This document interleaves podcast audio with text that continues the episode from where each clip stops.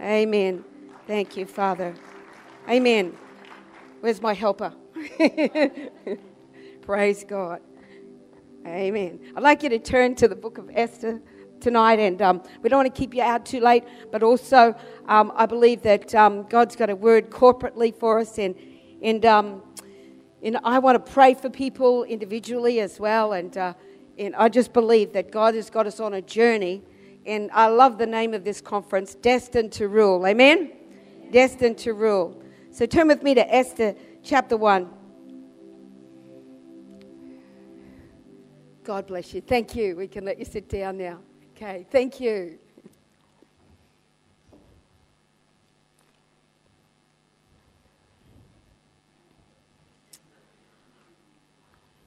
I love the book of Esther because it's like the, um, the Cinder, one of the Cinderella books of the Bible. Amen? And it's a, I, should, I, I, knew when I put that peppermint in my mouth, I shouldn't have. Uh, uh. Excuse me. Everyone, close your eyes.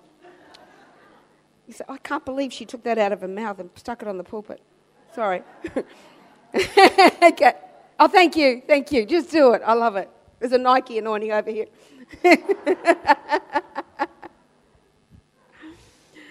but, you know, um, he is the Prince of Peace. Amen? And it's the good news. It's the great news. And I love the story of Esther because um, it's, it's the account of a young woman who was an orphan and a peasant that became a ruling monarch in Persia. And, um, and the, the Bible is a collection of stories, accounts, and histories of the plans that God has had for people and the people that responded and said, Yes, I believe. Yes, I believe. This is a living book, this is a powerful book. And I love the fact that people through history, when, when God encountered their life, they reached out and said, Yes, I believe it. I believe I've got a destiny. I believe you're speaking to me. And so tonight, I want to say from the very outset um, we just want to take authority over any spirit of, dis- of unbelief, any cynicism I know over in our nation. In Australia, you know, there's the, the cynical a bit of cynicism, you know, the yeah, right, I'll believe it when I see it. Yeah, oh, I've been to church, I've heard it before, you know. I want to say we need to kick that thing right out. Amen? Because this Bible is a collection of stories and accounts of people that heard the call of God, heard the word of God, and said, Yes, I'll have it for myself. I'll receive it. I'll believe it that you're speaking to me, God. And so let's pray. Father, in the name of Jesus, I take authority over every spirit of unbelief and every, every enemy, every voice. Fear has a voice, unbelief has a voice. Lord, we shut the mouth of unbelief. You said you would silence the avenger, you would silence the enemy. Out of the mouths of babes and children would come a praise, would, become, would come an honor. And so, in the name of Jesus, we shut down every unbelieving spirit right now and say, Lord, we believe what we believe. We have faith in you tonight. We believe your word. Amen. And so, this is an account of, uh, of uh, examples of people that God chose and God used. And, and, uh, and so we see in the book of Esther a young woman. And, and I just want to pick out three key things tonight from the outset that I believe each one of us need to probably um, have a handle on, have in place if we're going to walk in the destiny of God. Because the Bible says for each and every one, God's got a destiny. God has got a plan. But what we will walk in is determined by what's in our heart. It says, guard your heart with all diligence, for out of it flows the coordinates, the GPS of life. And so up here is the plan of God, is, the, is what God has planned. And my heart and your heart needs to connect and say, Yea and Amen. Yes, I believe you, God. I'm going to take a hold of it and I'm going to walk in it. Because it's not automatic. The will of God in your life and my life is not automatic. It's not a done deal. It's dependent on our cooperation and now going, yes and amen. God, I'm going to believe you. I'm going to trust you and I'm going to let you work in my life to bring it to pass. And so here we see a young woman called Esther who was um, an orphan. The Bible says she didn't have a, a mother or a father, and she lived in a time when um, there was a king called Ahasuerus. And just for the sake of time tonight, this is a, a, a type and a shadow, a symbol And um, the Old Testament is a shadow of the New Testament. And we can see pictures that God has placed in the Old Testament for us to get an understanding of his love, purpose, and plan. And so um, King Ahasuerus was married to a queen called Vashti. And the Bible says that he, he, he threw a, big banquet. And um, he wanted to display the beauty of his queen, Vashti, and he sent for her. But the Bible says she was having her own bank- banquet. She's doing her own thing. And she said, No, I'm not going to come. And so the king was greatly uh, dishonored by this. And his, and his advisors said that this is a very bad example. This is a poor example. And so the decision was made to put Vashti aside and to search for a bride. And I want to say it's not okay to do our own thing. Amen? We've come, you know, to, to honor and, uh, and, and follow Christ. Amen? And, um, and so uh, they've searched throughout the kingdom and they gathered together all the young maidens. And the Bible says that uh, one of those young maidens that was gathered in was a young girl called Hadassah. Hadassah is her Hebrew name, and Hadassah means lowly myrtle bush. And a myrtle tree is um, green and white, but its perfume is released when it's crushed. And um, Esther was called Hadassah at the time, and she was told not to um, reveal her, her nationality, the background. The Bible says that Esther was or- orphaned, and yet uh, this uncle Mordecai had taken her in to be a father to her. And I want to say, number one, God wants to release the spirit of adoption in the hearts of his women over this weekend because what defines you will control you. And Esther had every reason to have a chip on her shoulder. She had every reason to have, a, to have a, an attitude that said, Life's not fair. And, and she probably wore hand me downs. She probably looked at other families that, that were having fun. And, and she probably looked at others that had a mum and a dad and thought, you know, she could have thought, well, that's not fair, you know. But as her uncle Mordecai adopted her and took her in, she manifested such a sweet spirit. And I want to say, God wants to put such a sweet spirit, such a spirit of adoption.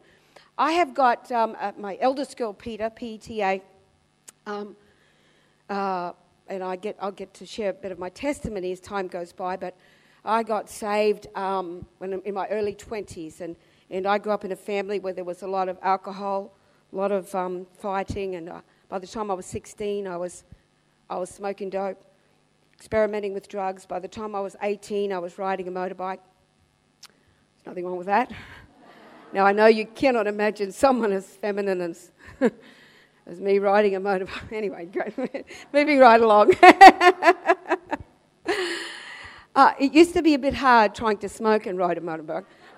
Ashes blowing back in your face, but trying to look cool. I used to have a job working for a stockbroker I rode my motorbike to work, and, and I remember my boss came up to me one day and she said, Faylene, you know, we certainly don't mind you smoking, but do you mind not rolling your own in front of the clients?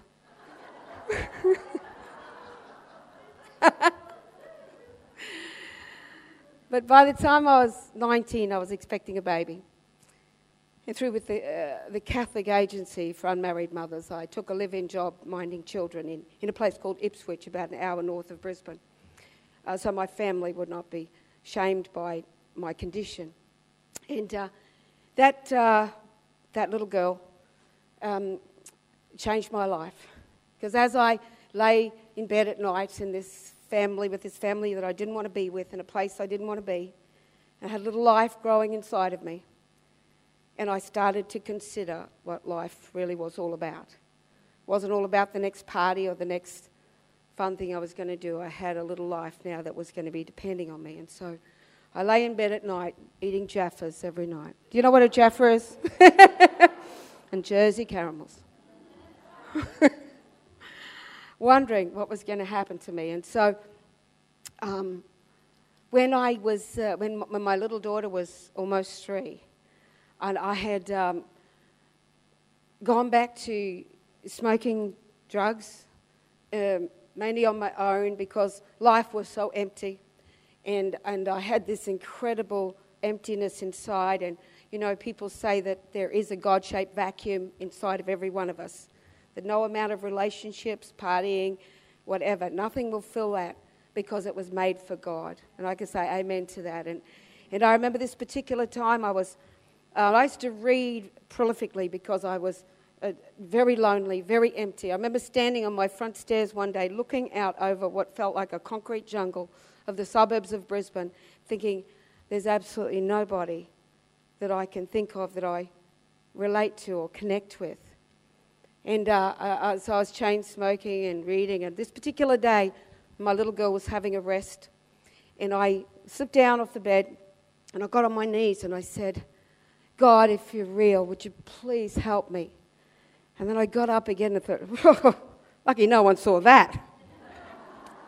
really losing it. How, you know, how uncool was that? Actually praying.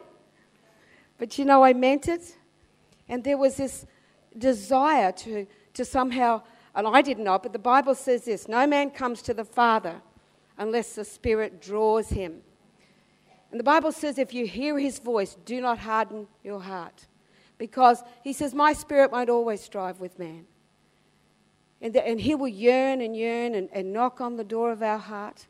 And I thank God in a way that I, I probably had such a bad dose of the world that I was eager and ready to, to listen. And so what happened was this, this drawing had begun with me actually getting down on my knees and praying. And so the last place I felt any closeness with God was when I used to go to church I was a Catholic, and if you're a Catholic here tonight, I thank God for the Catholic Church because they helped our family. My mother had quite a problem, and um, she had uh, taken a few overdoses when we were young, and the nuns had taken us in, and so they were very good to us. But I had never ever been born again. I'd never found Jesus through the Catholic Church, good though they were to us. But the last place I felt any even closeness with God was in a Catholic church. So I, I was knew as a good Catholic, although I wasn't a good Catholic, but as a Catholic, I would have to go to confession. So I was very sincere. And uh, so that Saturday, I went off to confession. And, um, you know, they carried that priest out on a stretcher about two hours later. I was like, I mean, I had about 10 years to catch up on, you know. It's like, but I was very sincere. I'm only joking, but anyway, it was like. um, but the Bible says, uh, you know, that, uh, you know, God is a God of salvation. And, and I was involved in, in uh, tarot card reading and, and, Ouija boards. And, and a friend of mine who worked um, at Mount Isa Mines happened to work with a lady called Norma Ormsby.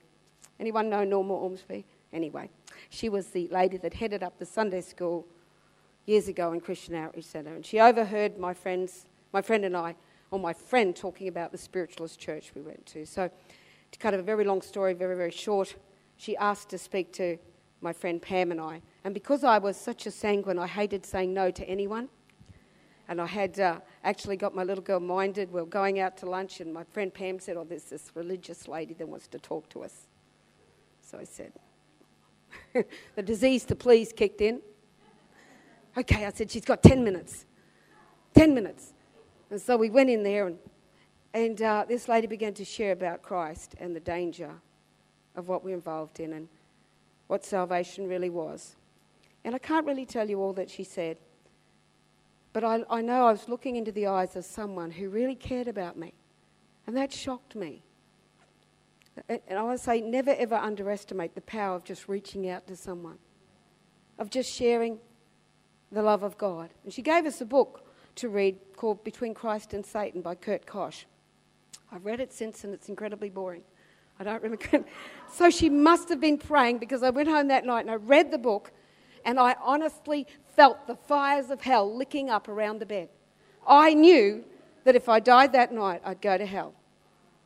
I had such a conviction that I needed salvation, but I was also concerned about the Pope. Because as a Catholic, I had to make sure the Pope was kosher about, probably wouldn't put that together, but with me getting saved. And so they said, look, we've got a guy who understands and was a Catholic priest and we'll talk to you. And anyway, he said, um, Yes, come to the home group tonight and you can confess Christ. Well, you say confession to a Catholic? So all afternoon I sat there going all memorizing all my sins and thinking, I have to tell this room full of people now all my sins. But I so wanted Jesus in my life. I so wanted salvation that when I went to the home group with my friend, and, and the leader of the home group said, Now, these two girls want to confess Christ. And I stepped forward. I had my lists and lists there. And he said, Now pray this prayer, dear Lord Jesus. I open up the door of my life and I ask you to come in, be my Savior, be my Lord. Thank you, God. Amen.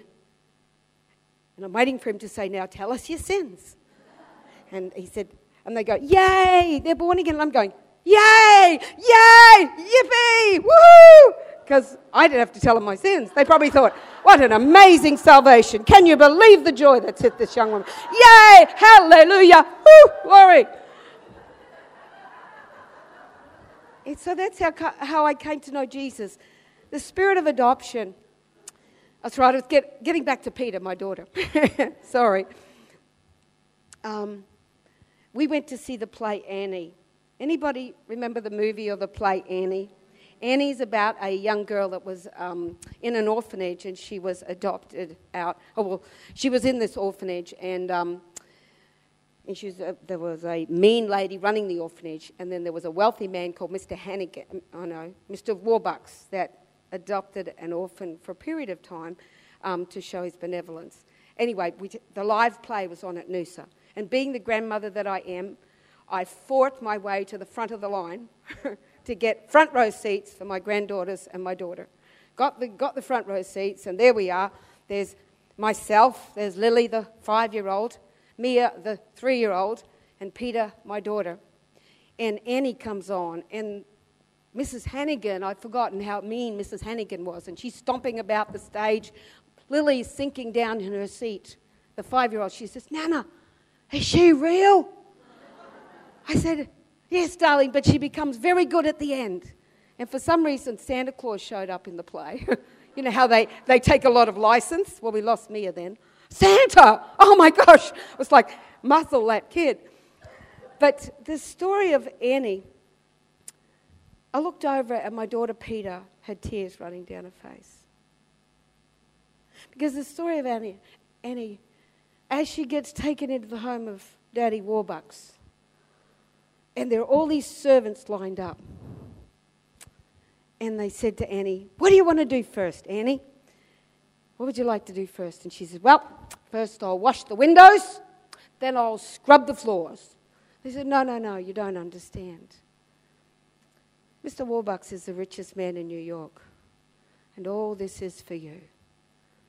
And I want to say the spirit of adoption has got to go deep enough in our hearts that we know that it's not performance based acceptance, it's not an earn and deserve. That Ephesians chapter 1, it says that he has, been, he has blessed you and I with every spiritual blessing in the heavenly places places. It says that, that He planned for you in love before the foundation of the world. That you might be adopted as His own dear children. That He might be able to present you faultless, blameless before the Father of life. The spirit of adoption goes, drives deep into the heart of our need to be accepted. You are accepted in the beloved. Tonight, right now, my heart pumps custard for my kids and my grandkids. Now, they might not be able to feel it, they might not be able to see it, but it doesn't stop the reality that right now my heart is filled with love for them. And whether you can feel it, whether you can touch base with it, it does not in any way detract from the incredible intensity of his yearning love for you and I. Amen? Great sense of acceptance. And so the Bible says that Esther knew what it was to be adopted. And when she got taken into the, um, into the uh, house of Hagar, she got taken into a place called the House of Women, where lots of young virgins, lots of young maidens were there. And she was there to be prepared. Number two, one of the things, if we're ever going to fulfill our destiny, we need to know that for each one of us, God will tailor make a preparation process. The Bible says that in that 12 months, she was prepared with the oil of myrrh and the fragrance and the perfume of sweet aromas. The oil of myrrh, myrrh is what you use for embalming, it refers to crucifixion.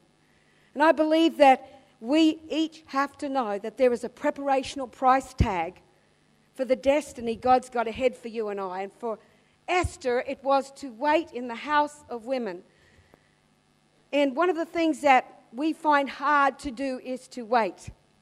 And young people, I want to say better the pain of discipline than the pain of regret. Better to wait for your destiny. Amen? God is not like a driver of a celestial cleanaway truck that follows us around cleaning up the messes, although He loves to help us.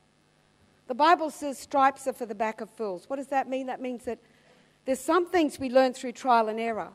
But if the only way we learn is through trial and error, that says we're a fool. Somewhere along the line, God wants to put within us the ability to say no to ourselves, say no to our emotions, Say no to that, that drive that will cause us to grab for our destiny before God's ready to give it to us. And I want to say that preparation for each one of us is not an option. And even though it was 12 months, I believe that she had gone through much conditioning before she got to the house of women. Can I say this? The house of women for you and I today is the house of God. Is the house of God. Lively stones fit together. I want to say this praise God for Christian television, praise God for videos and CDs, but I want to say the television will never talk back to you. The DVD will never challenge you, and you can turn it off anytime you want to. But God put in the house of God, house of God different personalities and people that will help us grow and mature. Amen? And uh, God wants us to, to mature. And um, I used to say that sometimes you'd have to wear a crash helmet to church because of everybody that's doing a dummy spit. Quick duck, another dummy spit. They actually had a camp where um, the competition was to see who could spit the dummy. Literally, a dummy spitting competition. And we can laugh about that, and you know, it's kind of cute when my three year old granddaughter's chucking a spack attack. but I want to say, when you're 33, it's not a pretty sight okay? If you're sucking your thumb and sulking in a corner and you're two or three, it's so cute, isn't it? Huffing and puffing and thinking they're getting away with it. But if you're doing it at 23, 33, you know, God says, I'm going to spew you out of my mouth. You know what that, he goes, that makes me sick. He's not going to bring babies to come into the church and sit on the lap of toddlers. So the, the, the preparation is, is for us to grow up. Amen? And so she had to she had to stay in the house of God for 12 months, for that period of time. For some, it's 10 years, it might be 20 years. But you know what? One of the names, uh, Rebecca in the Bible, means tethered. And if you're going to break in a horse, and the Bible says, uh, Blessed are the meek. The word meekness means bridled strength or strength that has been broken in. The meekest horse wins the race. Meekness isn't weakness, it's bridled strength. And so, uh, how they often break in a horse is they tether it, they just tie it to a post. And that little pony will try and pull away and pull away and, and do its own thing and, and all that sort of stuff till finally, finally it just uh, it relaxes and heard the story about a young girl who was given a pony and and, and, and, and the owner was trying to break it in and he tethered that little pony and, and the, the, the, the young girl the owner was so sorry for that pony she released it and let it go. And what happened was it got, it's got such a mindset of doing its own thing that it could never be ridden. It had to be given away. And i want to say i've met people who are gifted anointed and talented people who could prophesy your mail but I wouldn't touch them with a 10 foot pole because you couldn't take them out in a team. Because there's, there's areas that are too strong. How do you know when you're too strong for God? When you're too strong for other people. You're always headbutting, always pushing. And that's what preparation's all about. He yokes you and tethers you to things that cause you to go to God. And those strong reactions you take to Him, those deep frustrations you take to Him. There's a person in the Bible called Ahimaaz. See him in Samuel 18 when the word of, had to be taken to the king that civil war had been ended in the, in the, um, in the, in the, in the kingdom. And there was a runner needing to be chosen to take the message. Ahimaaz said, Pick me, pick me. Joab said, uh, You will not run this race, you will run in another race. He, and he said to the Ethiopian runner who'd been trained, Take this news to the king that the king's son is dead. The Ethiopian ran and began to run, bowed and began to run. run. Ahimaaz said, No, I want to go, I want to go. And Joab said, Why should you run, son? Because you have not news yet prepared within your heart. This is a special message. This is a message of a sensitive nature. And he said, Whatever, I want to run. Now, Ahimaaz's name means eyes tight shut and son of anger. And sometimes we've got strong areas in our life, frustrating push, and God literally causes us to be tethered to situations, yoked to places, because He's going after those strong areas, those areas of drive within us. And Ahimaaz said, I want to run. And Joab said, Okay, run. And I want to say this God help us if God says, Okay. You want to demand your mate, you want to demand your way, you want to. God help us if He says, Okay, have it. Better the pain of discipline than the pain of regret. Amen?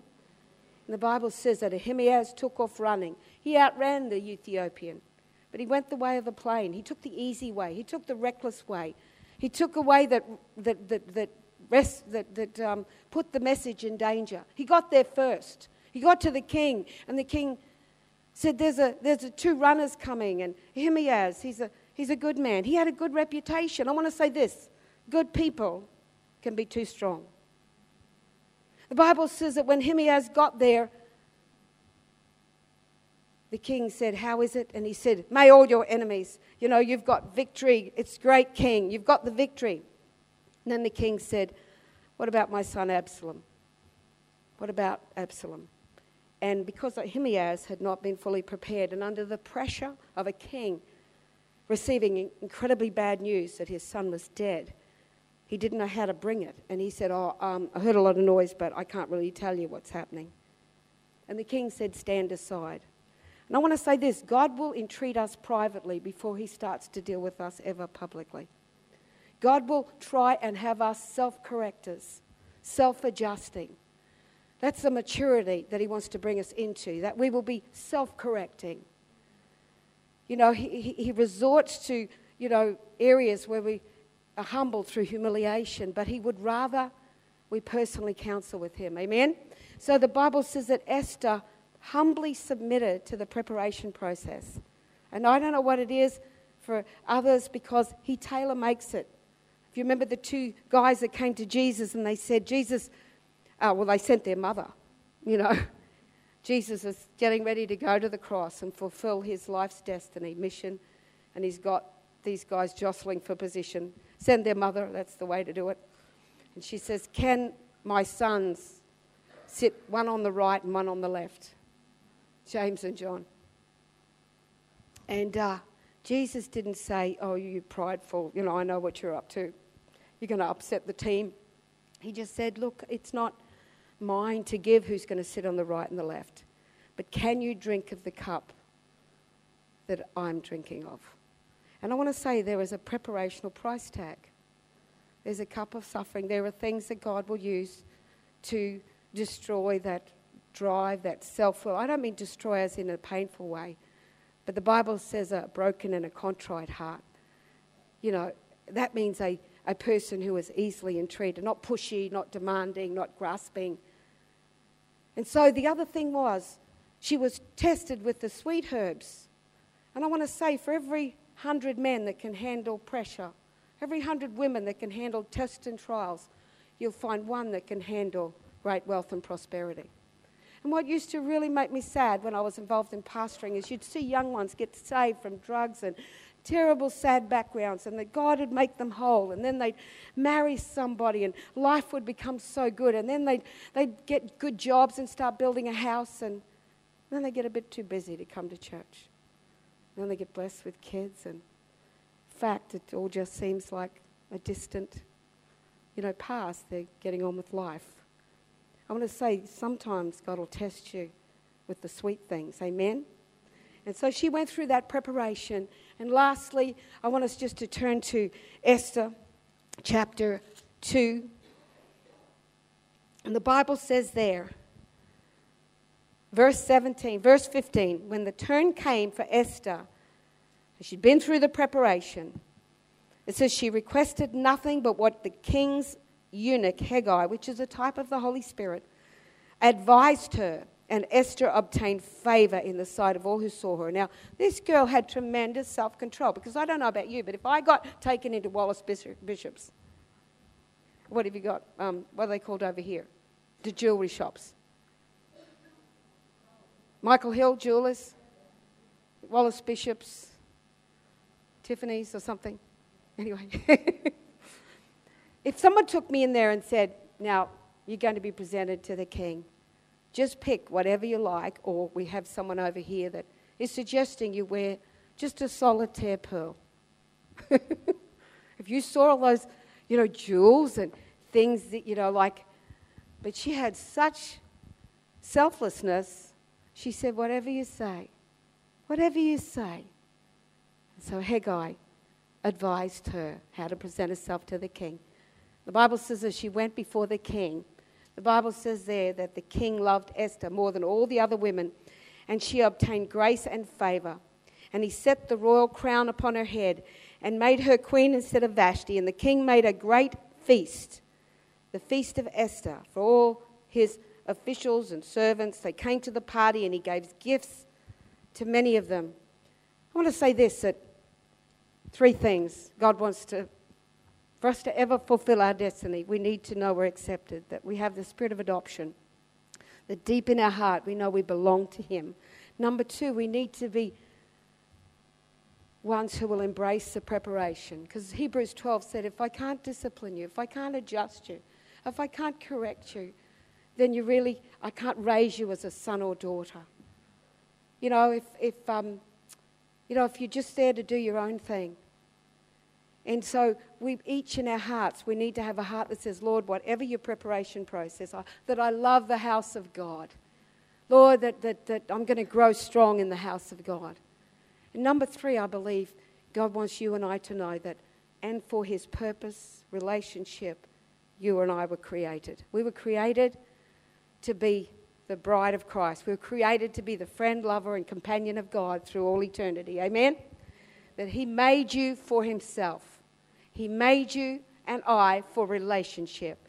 And He wants to remove every, every old mindset, every old inferiority. I remember when my, uh, because my daughter, uh, Peta, had, uh, had, a, had a number of years before I, first of all, got saved and then came to know the Lord fully, she struggled with areas of self worth. And I remember she came home from school in about grade 12, and because she was a very, she was a very sensitive girl, people misinterpreted it as her being a snob. And she used to have a lot of cattiness and things just said about her that were just uncalled for. And because she was sensitive and she would probably clam up a bit, people thought that she, she was, you know, not wanting to have anything to do with them. But I remember she came home from school this, this day in grade 12, and, and, um, and uh, I had been visiting, involved in, I was involved in lay pastoring in the church. And, and so she, she said, Mum, you know, I just feel so down. Can you please pray for me? Now, I'd like to say that I rose up as the spiritual mother that I am, but I had been out visiting with people all day and I was kind of like really tired. And I said, Look, Pete, let's go and have an ice cream. You know, I used to have a, a saying that said, uh, In my distress, thou hast enlarged me. You know, like go to the fridge. okay, let's go and get an ice cream. And so, um, so we jumped into my car, an Ultrana at the time. Anyway, we're pulling out of the driveway, and Peta said to me, he said, Mum, would you please pray for me? I just feel so down. And so I, I stopped the car, of course, closed my eyes, and I, I prayed. I said, Lord, can you please give me something to encourage my daughter? Just in my heart, I just reached out. And, and immediately the Lord showed me a picture of a beautiful ballerina. And she was up in a, in a ballerina studio, and she was there by herself. And she was, um, you know, practicing her. that's about it. That's, that's a straight, it's about as much as my limbs will take me to now. but anyway, um, she was looking out the window and it was a rainy day. She was looking on a playground full of young people.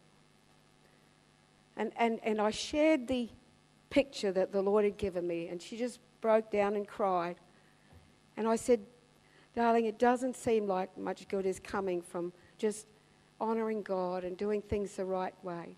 But one day, those very people that you would love to have as your friends will come and be blessed by the beauty of the Lord that's being prepared in your heart and in your life. And you know, years later, that was fulfilled and, and it's ongoing. And her life has had ups and downs. But she came with me to North Queensland and we, and we did a women's camp together and she prophesied over many, many women, sung over them in the Lord. And just recently, she, she went and uh, spoke at a home group and she said, Mum, I just, my heart broke. She said, I could, I could, I could just sense the girls that had been bound by eating disorders. I could sense those were bound with you know, rejection because she knew what those things were like. And um, God will take everything and turn it around for good. About, uh, about four days after I'd prayed with my daughter in the car, we had a visiting speaker from the States, a prophetess called Cynthia Alexander. And she um, had an altar call for all those young women or people who wanted to or were involved in worship. And my daughter went out. And as she's praying down, uh, she came to my daughter and she laid hands on her and she said, I just see you like a beautiful ballerina. And I'm sitting at the back of the church going, I'm so glad that was you, God, you know. I want to say this God wants to make all things beautiful in its time and season. Amen? He wants to release the spirit of adoption whereby you cry, Abba, dear Father. He wants you to understand the things that you're going through are all for good, and that He is preparing you for what He has prepared for you. And when the time came and Esther was pre- presented, the Bible said he loved her and he threw such a party. It was called the Feast of Esther. And I want you to know tonight, God wants to celebrate your life in a new way. If you've never had someone throw a party for you, if maybe, maybe you've had a bit of a background like me where I think I was about 11 when we stopped really celebrating Christmas. I remember I was 11, I got a doll, little black haired doll. Can't remember getting anything else after that. Or birthdays and, and, uh, and my school things were never celebrated. The one time my mother came to swimming training because I love swimming. And I said, Mum, I'm going to show you how I can swim all these lengths of the pool. And she came and she sat down, and just as I jumped in and was, gonna, was swimming, the parish priest came along and sat down and talked to her. and every time I'd go past, they're still talking. Another lap, still talking. but you know what? God wants you to know that He is celebrating your life and He wants to make up for every time you weren't celebrated, you weren't you didn't feel special. Don't think he was happy with those things that happened to you. But he wants you to know tonight the spirit of adoption the preparation process is because He loves you. When my daughter takes Lily or Mia aside and smacks them or disciplines them, it's because she loves them.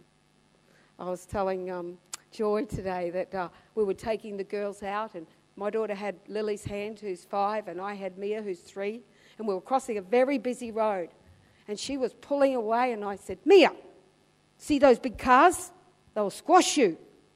Do not let go of Nana's hand. And I gripped it real tight. And she pointed up me with the other hand and she said, Big car squash you, Nana. Whoa! It was because of those cars. She's pulling We don't know. Sometimes we're pulling, we want our own way. Does anyone here see the movie Lake House? Okay. Well, for those of you that haven't, I'm going to totally spoil it. And I'm going to close in a minute. But the lake house is a, is a story about a, a two dimensional time thing. And there's future and there's the past. And um, I want to say this your life and mine does not have a rewind button. But at the beginning of the movie, something tragic happens. And then you trace it back through the different things that are happening. And the woman gets a message to the man in his letterbox, and it says, When you come to this point in the road, stop! Do not cross the road.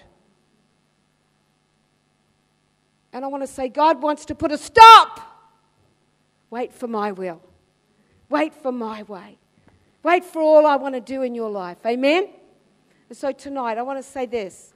We're going to be speaking about ruling and reigning, breakthrough in our lives. But we need to have a foundation, number one, that we're loved, that you wanted, and that the preparation process people have been going through has been because God has something great prepared for each one.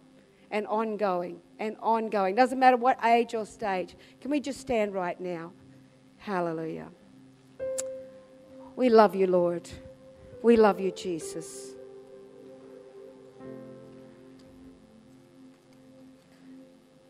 tonight, I want to say this. You and I will not get to our destiny until we have a great sense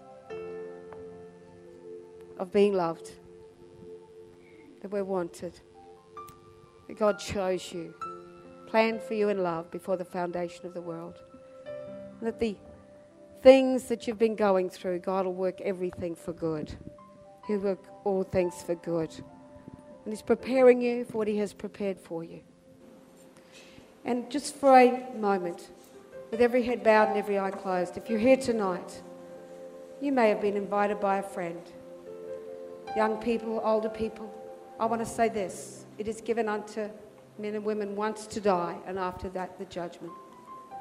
The one thing that you and I will be asked is what have we done with the salvation of Jesus Christ. When He invited you to become a child of God, that your sins would be washed away. I want to say this sin can never enter heaven, it would destroy it. The only thing that washes away sin is the precious blood of Jesus. The way it is, is washed, way we're washed clean is by receiving Him. John 1:12 says, "As many as received Him, He gave the power to become a child of God. Tonight, it's by an act of your will. It's not cheap, but it's free. Remember hearing about the story of a plane that went down in America on the east coast and 144 people on that plane and they found one little girl that had to crash land on a highway. They found a little girl about four years old wandering down the highway. They thought she must have come from one of the cars. As they read through the flight list, they found that she was actually on the plane. And as they went back through the black box and ascertained what had happened, they thought this is what happened. As the plane began to crash and break up and burn, the mother unbuckled her seatbelt and she knelt down in front of her daughter and she wrapped her arms and her whole body around that child. And come hell or high water, she didn't let go. And she became a human shield. I want to say this Jesus Christ became a human shield for you. He wrapped his body around that cross and he said, Devil, take your best shot. Whatever was meant for them, I'll take it. Whatever was meant for her, I'll take it. And he took that suffering in his body that you could receive the free gift of salvation. So tonight, with no one looking around, if, you, if you've not received Jesus or you would like to reaffirm your commitment to Him, or if you died tonight and you're not sure where you would go and you want to just make peace with God, then I want you just to slip up your hand until I see it and then put it down again. Just slip up your hand. That's how you're indicating, God bless you. See that hand? Anyone else? Just slip up your hand until I see it. And then, God bless you. I see that hand. Anyone else tonight? You say, I want to I want to give my life to Jesus. I want to reconfirm my trust in the Lord. Don't put it off. September 11th, they thought they had the rest of their life. We live in an uncertain world. Slip up your hand right now if that's you. You want to say, Jesus, come into my life. Jesus, I want to reaffirm my faith in you. Hallelujah. Okay, with everyone looking forward tonight, first of all, first of all, I want all the young people, 25 and under, very quickly, just to come and stand in the front here. Hallelujah. Well, um, maybe if you're 26, still come. That's okay. Uh-huh. I want you to just slip out of your seats right now. Hallelujah. Thank you, Lord. Just move up here this end so there's room for others to fit. Just, just, just move. Thank you, Lord. Amen. Just keep, keep that's it. Keep coming. Thank you, Jesus. Hallelujah. Hallelujah. This is awesome, isn't it? So many young people in the house of God. There's people here tonight that would love to have been your age and to know God the way you guys do and to have the opportunity for when preparation and opportunity come together, the door of destiny will open. Preparation and opportunity will come together. And so I want you just to lift your hands right now and, and I want to just pray. Just stretch your hands towards these young people. Thank you, Lord. Hallelujah. Thank you, Father. I spoke about adoption and I spoke about, you know, the bride. But tonight I just want to just to give an, give an altar call and I'm not going to prolong it. But if you're here tonight and you, and you want to say, Lord, I, I, I want to say a yes and amen afresh to your preparation process. If you want to just re- reaffirm, God, you can have access to any area in my life. There's no holes barred. Nothing is off limits. Lord God, and maybe there's for some, there's an area maybe you need to repent of. Repentance is good. Say, Lord, forgive me where I reacted. I heard someone pray a prayer, or read someone pray a prayer that said, Lord, change me and make me like Jesus. And when I react, please don't listen. When I say take the pressure off, don't listen. Make me like Jesus. And you know, tonight I believe that God wants to release a grace. And I believe this as Esther was hastily and quickly brought through her time of preparation, there's some things that God's going to be the Alpha and the Omega in. And I hear him say this I'm going to finish some things. I'm going to sign off on a season. Some of you have been in a preparation period for a considerable period of time. And He wants you to enter into the joy of a new season. So if you're here tonight, you say, Lord, I just want to commit afresh to the hand of God. I want to commit afresh to your preparation process. That's not saying you haven't been, but I believe as we connect with a wholehearted, passionate zeal, it says, God, break me. Because sometimes we've sung that song, haven't we? Break me, melt me, mold me, use me. You know, it sounds so romantic, doesn't it? Break me. Ah, what are you